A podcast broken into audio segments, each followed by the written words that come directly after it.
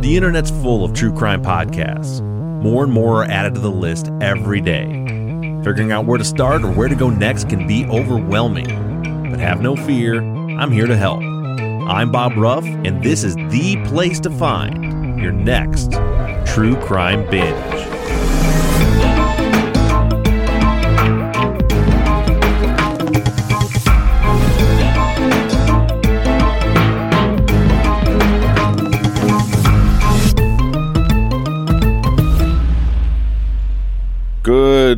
Morning, happy Wednesday, whatever time of day it is to our bingers. This is new for me, Nina, that I'm not doing a. Uh, I used to record an intro later Right. for the beginning of the show, and I just stopped doing it. I realized in the middle of that sentence that I don't know how to intro the show live. so, what's up, bingers? I'm joined today by Nina Innsted, the host of the Already Gone podcast. And Nina used to live up here near me, and you have wisely moved out of this garbage uh, weather that we're having up here. Yes. Are you? Or you're down, down south somewhere, aren't you? Yeah, I'm near Atlanta. Oh, and how's the weather down there? Lovely. It'll be 50 today and partly cloudy and just delightful. Not not snowing and kind of mixing a little bit of rain and 28 degrees. Nope. Nothing no, like that. No, I'm going to take the dog for a nice long walk. Oh, I'm jealous. Jealous. So you are you're you're from um, Oakland County, like the Detroit area. I am. I grew up in Berkley, Troy, Madison Heights area. Okay. And then did you spend much time in your adult life here? How did you how did, I guess how did you end up in Atlanta? So I lived in Michigan my entire life until 2019 when my husband, who works for UPS, was summoned to the mothership and they wanted him down here. So we moved down here so he would have to travel less. And then about five months after we moved, the whole COVID thing happened and he's been working from home ever since. So it could have worked from anywhere. And and Yeah. Now, do you do do you do work other than than the podcast anymore, or is it just strictly because you have what three podcasts actually, right? Yes, I'm a civilian volunteer with the Missing in Michigan organization, but Okay. that's just volunteer work working on missing persons cases. Oh, that's really cool. So, tell us about your what was your career? I mean, I mean, you have you have quite an education. You have what you uh. Um, you have a master's degree in. Is, were you a teacher? I, I'm I reading was. my notes from Erica, pretending That's as though. I know this stuff off the top of my head. Uh, but you see that you have a master's in education from Central Michigan. Yes, my first job was working on an inpatient psychiatric program as the admissions coordinator. I would Mhm. talk families through how to help their sick loved one be admitted for inpatient psychiatric treatment. And I did that for about six years, did some healthcare marketing, and then went back to school to be a teacher. And I worked as a technology teacher for about eight years when I had to quit work. So my daughter got sick. Oh, okay. I was like, I didn't know what there was more to why you had to quit work. Yeah. So how long ago was that? Uh, that was 2000, uh, 2015. 2015, and then so that so you started the podcast in 2016. I did. So you didn't you didn't spend much time without doing some sort of, of work. How did the podcast come to be? So my daughter developed agoraphobia and she was eight Okay. and would not leave the house. So I had to quit work to stay home with her. And I was going crazy because I'm a doer. I like to be doing something all the time. Mm-hmm. Um, I was listening to podcasts to sort of help me cope with being stuck home watching SpongeBob with my eight year old. Right. And I, I said to my husband one day, I'm like, you know, I like to write and I have a nice voice. Maybe I should start a podcast. What do you think? And he was like, well, I don't know. And he came home that day with a Blue Yeti microphone. Oh wow, that's Yeah. a, a very supportive husband then. Very supportive husband. That's so great. I've been, I started the podcast a couple months later. So uh, now has your uh, and if you don't want to talk about it, that's that's fine. I'm I'm curious with the agoraphobia. Like, have, have you been able to make any strides with that, or do you still is that something you still battle with uh, at the same time with doing your work as a podcaster? She's doing much better, which I'm very grateful for. So she's able she's able to leave the house and and has a much more normal. She's almost 16, so she's has a much more normal life now. Yeah, that's uh, that's that's awesome because that's that's a scary thing when you have. I had well, I have four kids, and when before I was a parent, I knew that I had this parenting thing all figured out, and I know exactly how everything was going to work and and and I knew exactly anytime I saw a kid that was misbehaving, it was clearly the parents don't know what they're doing. My Clearly. kids will never. Uh, and I found with uh, four children that uh, all four of them have different personalities and different issues and strengths and everything else. And um, I'm just really just here just to sort of guide them along whatever path they're they're headed down and try to keep them out of the bumpers.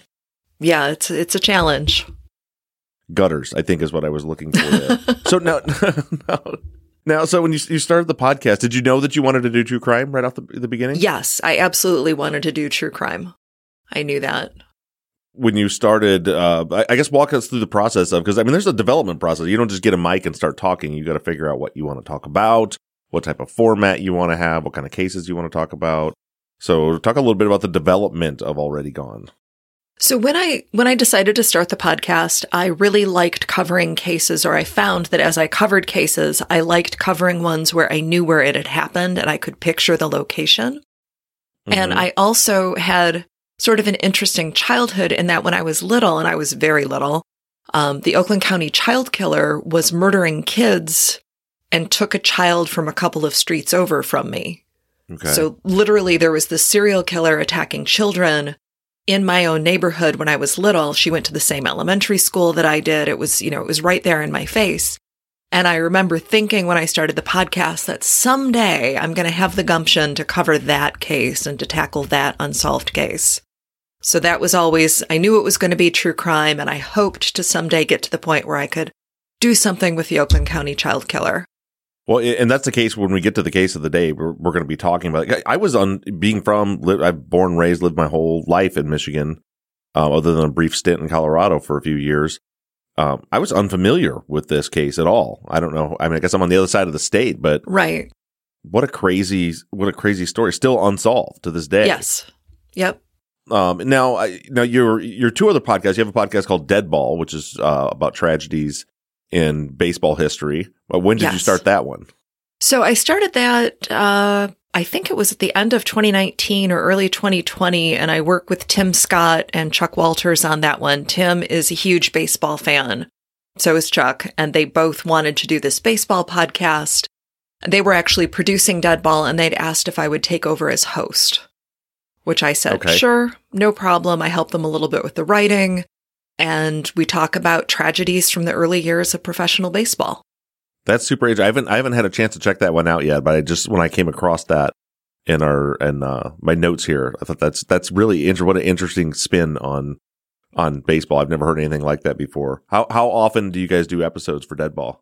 We're on a hiatus right now, but we're going to pick back up in April, and I think it's about two episodes a month.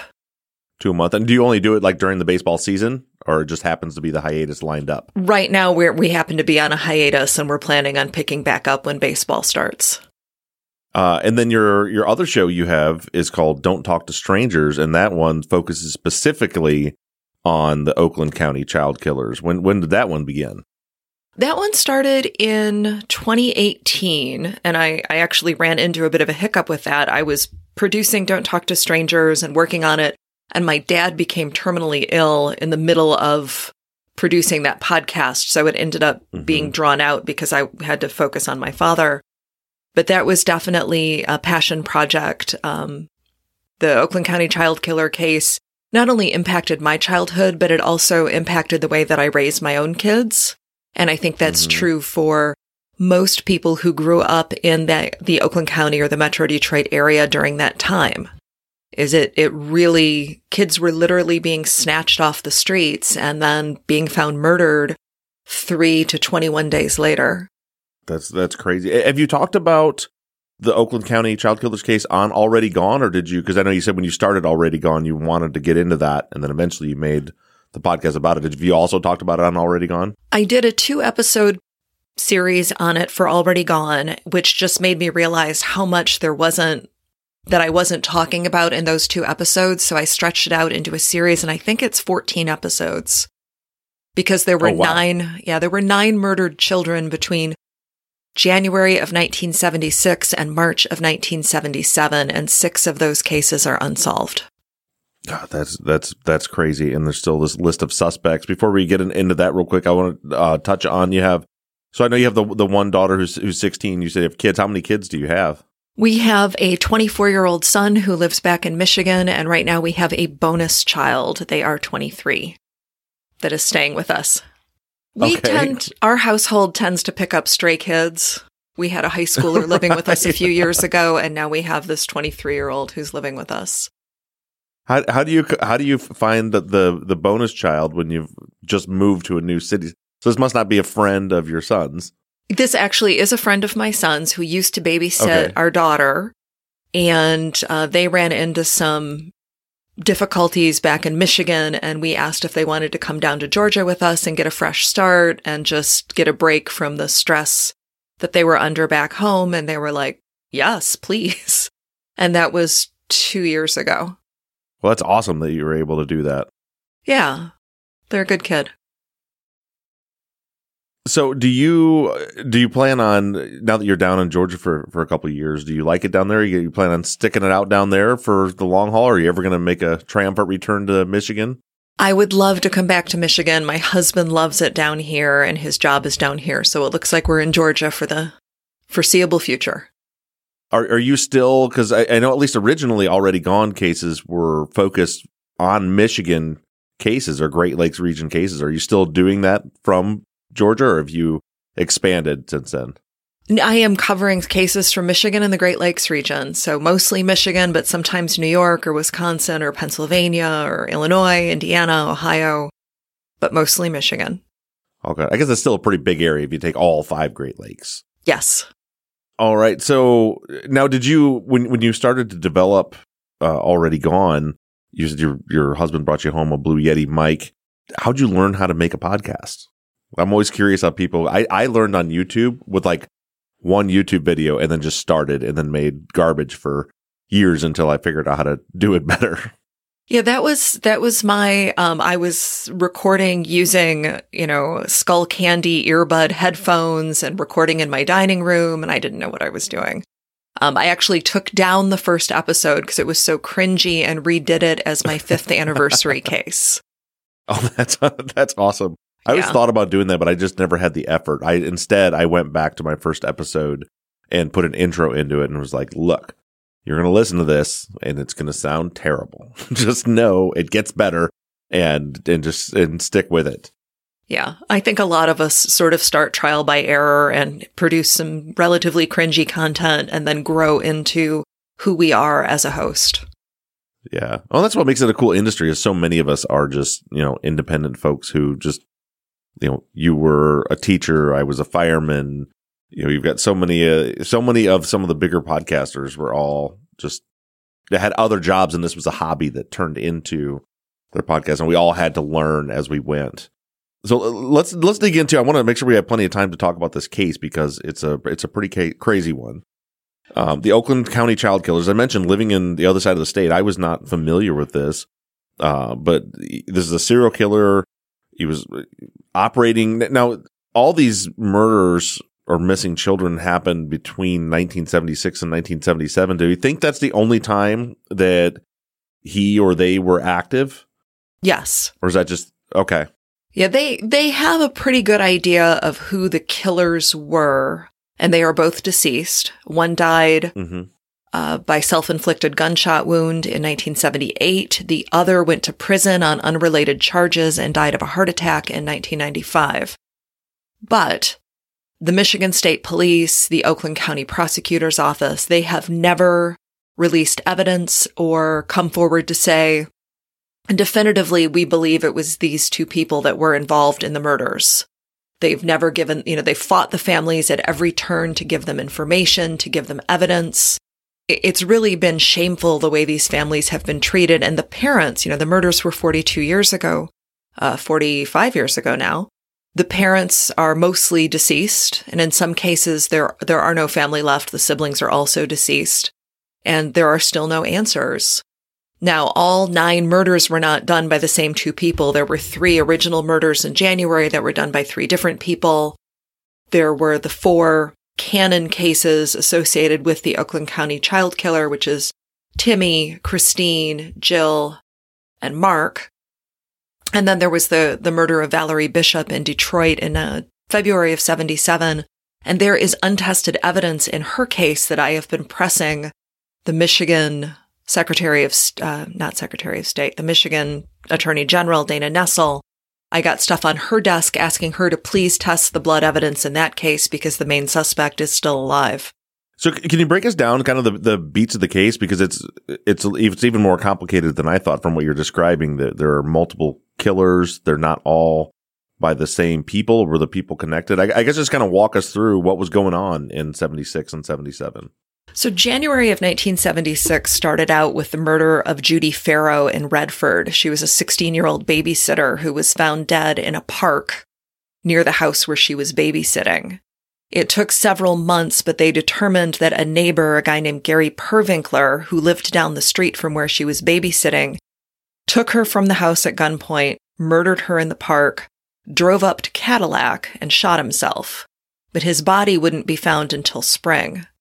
Meanwhile, there were two other teenagers murdered in January. One was uh, Cynthia Cadieux from the Warren area, uh, Roseville actually, and she was found dead in Franklin. Her body was left nude by the side of the road. And then there was Sheila Srock, who was a babysitter in Birmingham, who was shot to death and raped. Now, those cases would eventually go on to be solved, but it would take several months. So as those cases happen in January and February, Mark Stebbins disappears and he's found smothered. And they've got four dead kids in the first two months of the year. That was how 76, which was the bicentennial, started out. In August, a 13 year old named Jane Allen was hitchhiking home from her boyfriend's house when she disappeared. Her body was found in the Great Miami River down in Ohio. Um, her cause of death has never been released, and I've been in contact with the Miamisburg police, and they're very interested in solving it, but they haven't been able to put anything together. And then around Christmas time, we have Jill Robinson, who had a fight with her mom. Jill was 11 and rode her bike away, and she was found with her face blown off on the side of the freeway a couple of days after Christmas. In February, we've got Valerie Bishop, who I think was 10 years old. She'd walked up to the corner store to buy milk.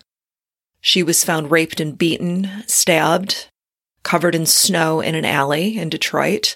But Oakland County, which was a very white community, was like, no, no, no, this isn't one of our cases. We don't have anything to do with it.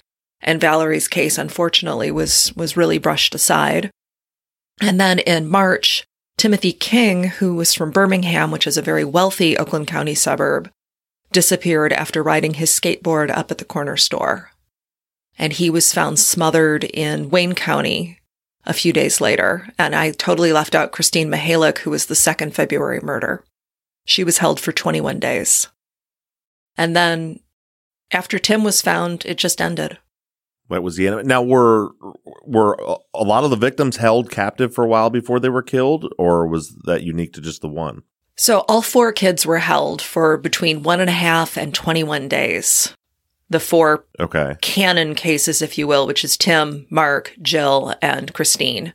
Kristine was held 21 days, and her mother said that Kristine was held so long because she was such a lovely little girl. Just a pleasure to be around.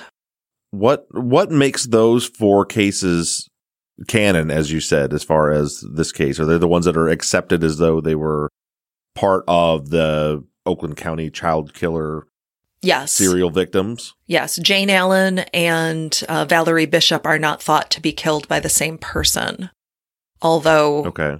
it's it's interesting to look at the four cases that are canon because three of the kids were smothered, where someone held the, their hand over their mouth and nose until they were no longer breathing. Except for Kristine Mihelich, no, sorry, except for Jill Robinson, who was shot in the face by a shotgun.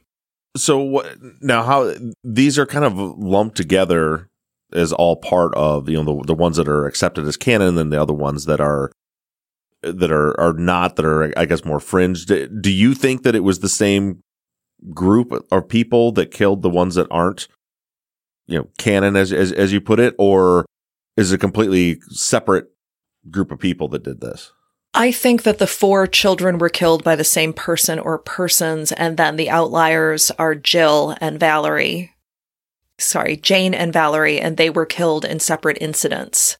The point of Don't Talk to Strangers was just how pardon me, but how fucking terrifying it was to be a child between January of 76 and March of 77 because nine children were murdered. And at the time, none of them were solved. Yeah, and it's so it's so it's almost like there's an epidemic where you have and well even the four you said were killed by two different people. I think it was two people working together. Okay, and, and who, who are those? Because when we, when we get into the suspects, I've I've read that that uh, there was a time where people thought John Wayne Gacy was responsible, but his DNA didn't match. And then there's a series of other suspects. What which suspects were the ones that are were I guess confirmed to be the killers of the four? It's commonly believed that uh, Christopher Busch, whose father was the chief financial officer of General Motors, was one of the killers, along with his cousin Gregory Greene. Okay. Um, and, and was that due to DNA evidence or what, what led people to believe that they were the ones that were responsible? Well, right after Timmy was killed, Christopher Busch was sent to a psychiatric facility. I believe he was sent overseas for psychiatric care, and the murders stopped. Okay. And Gregory Greene, who Christopher Busch came from a very wealthy family, lived in a big, beautiful home, was the youngest of four boys. He went away, and Gregory Greene, who lived in- in Flint and came from a poorer family, went to prison on unrelated charges. And all of a sudden, there's no more killing.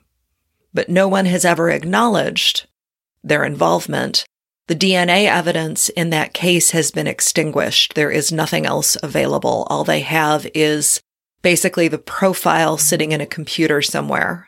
and did the profile uh, match, uh, Busch or Greene? No, the profile has not been matched to anyone, but no one has ever said for sure if Gregory Greene's DNA was tested prior to his death in 1995. Okay. Does anybody have, uh, as far as the, the rest of the, the other victims, which I'm trying to keep the math straight. So there was nine total. So you Yes. have four, uh, and then there's five others that, that we don't think were committed by Busch and Greene. Is that right? There's five other Correct. ones? The three that happened in January are all solved. We know who did them, but we didn't find out until 77, 78, even as late as 1980, who committed those murders. So the first three murders in January of the teenage girls, those are resolved. So we have the, the four that are canon, and then we have Jane Allen, the hitchhiker, and Valerie Bishop, who went to the corner store.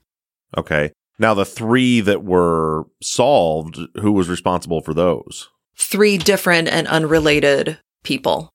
This is insane. Like I, I was thinking getting into this that we were dealing with one serial killer that was killing all these people, but it was like there's open season on children and teenagers Yes. during this time. Yes. So you have you have the two two guys that killed four people, three completely separate, unconnected people that killed three other victims, and then the two that are left that are unsolved. Are, are there any leads for the two unsolved cases? So, in the case of Jane Allen, she was left uh, in the Great Miami River down by Miamisburg, Ohio, is where she was found. And I believe, although her cause of death has never been released, that she died of carbon monoxide poisoning, that she was tied up and thrown in the trunk of a vehicle. So, she was being transported somewhere, most likely. No one has ever been charged in her case, and the Miamisburg police, while I have spoken with the detective down there and he's very nice, they're very tight lipped. Valerie Bishop, our little girl who was going to the corner store, she, there was a neighbor that she had who was a former Detroit police officer. When they took him into custody, he had blood on his pants. But in 1977, you're not going to get a lot of evidence out of blood. What I have been pressing for is that those pants are still in evidence. Why aren't we testing them to see if it was him? Why hasn't any of the evidence in her case been tested again using modern technology? Do they have a profile for her or, any biological material they can get a profile from her, the victim? I have been told by a reputable source that her f- case file is well preserved. So there is stuff to test. They just have to test it. And I have offered to write a check for the testing. No, they don't do Mhm. that. I pressed the attorney general here in Michigan, Dana Nessel, to please get involved and for her to press for the testing. And last I heard, it's on her desk. Okay, Well, hopefully that that that moves the needle forward, and and that kind of gets me to you. so when already gone as episodic, you cover a different crime, in every episode with some series, of multi- multiples. When you when you set off to create the podcast, did you have a mission in mind with what you're hoping to accomplish with the work that you're doing? So I sort of fell into working on missing persons cases um, as sort of a side gig. um, but I, I did not set out with Already Gone. I just wanted to tell interesting stories about unsolved cases. Okay. Uh, where did the name of the podcast come from? So I really like the Eagles, and they have a song called Already Gone. and I thought it would be a good name for a podcast. And that's so cringy, but it's true. It's a solid name. It really is. I was always curious where the I'm always curious about how the like the how all these shows get started, you know, from the very everything from the name to the production and all that stuff.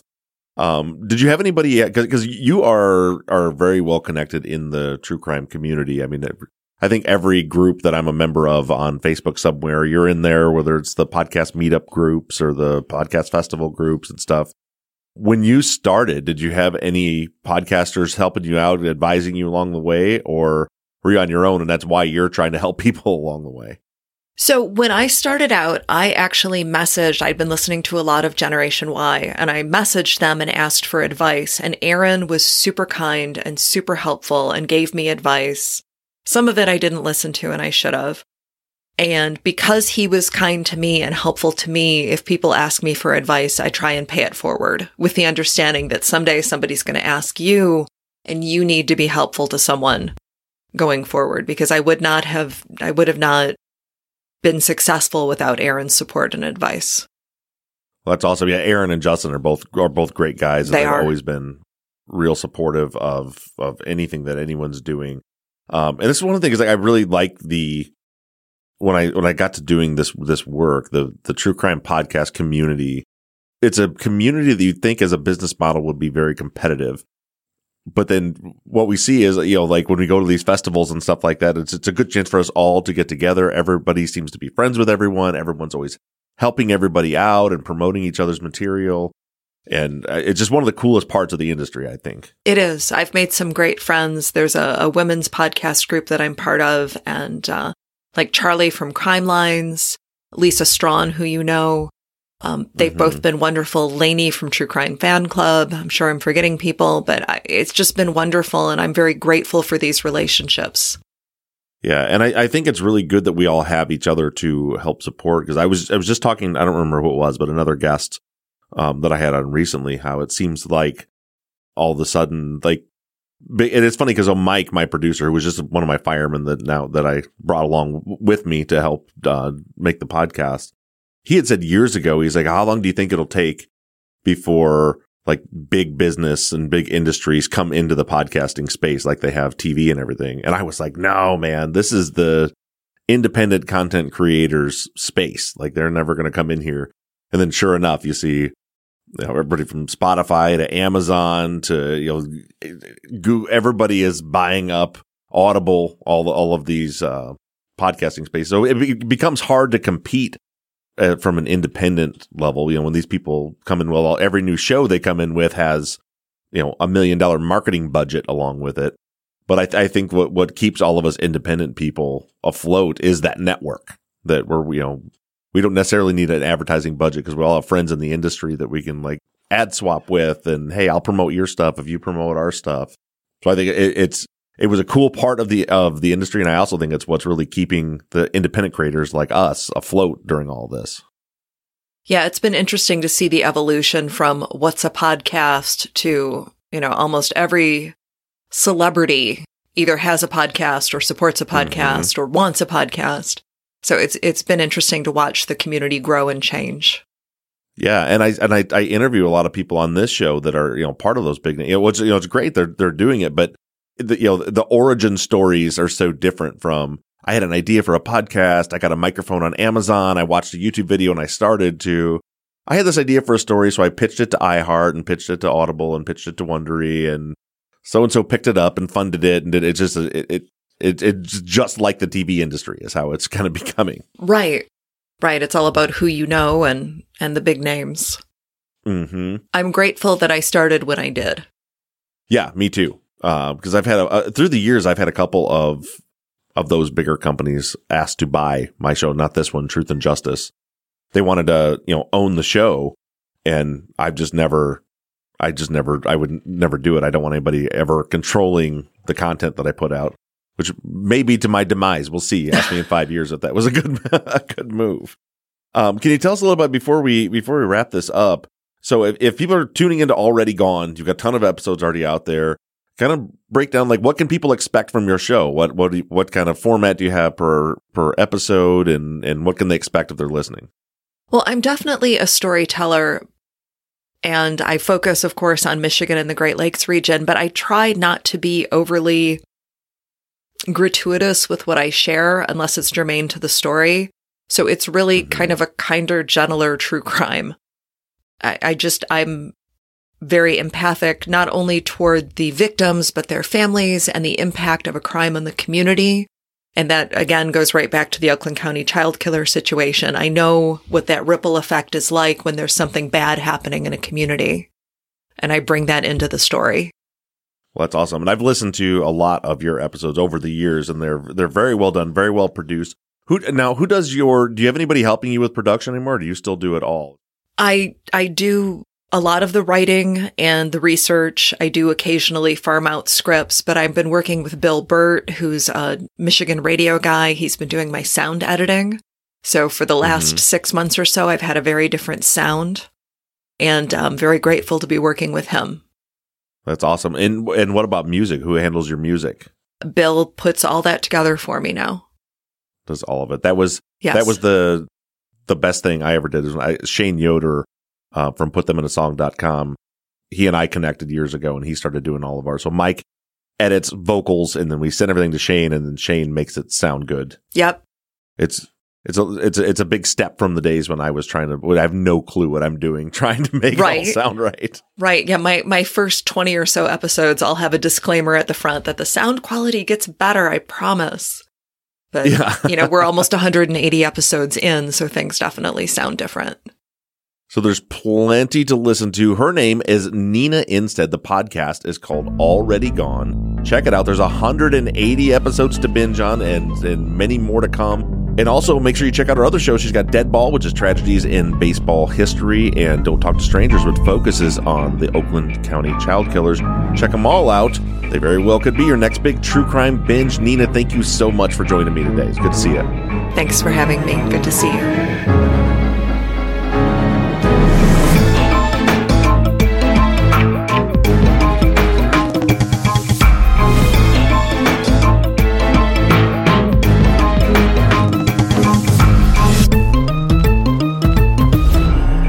Crime Binge is an NBI Studios production and is distributed by Audioboom. Produced and edited by Mike Bussing. Music and artwork by Shane Yoder of PutThemInASong.com. Our website, TrueCrimeBinge.com, was created by Katie Ross of CreatedInTandem.com. If you're a listener and would like to recommend a future guest or a podcaster that would like to request an interview, you can do so right on our website. And again, that web address is TrueCrimeBinge.com.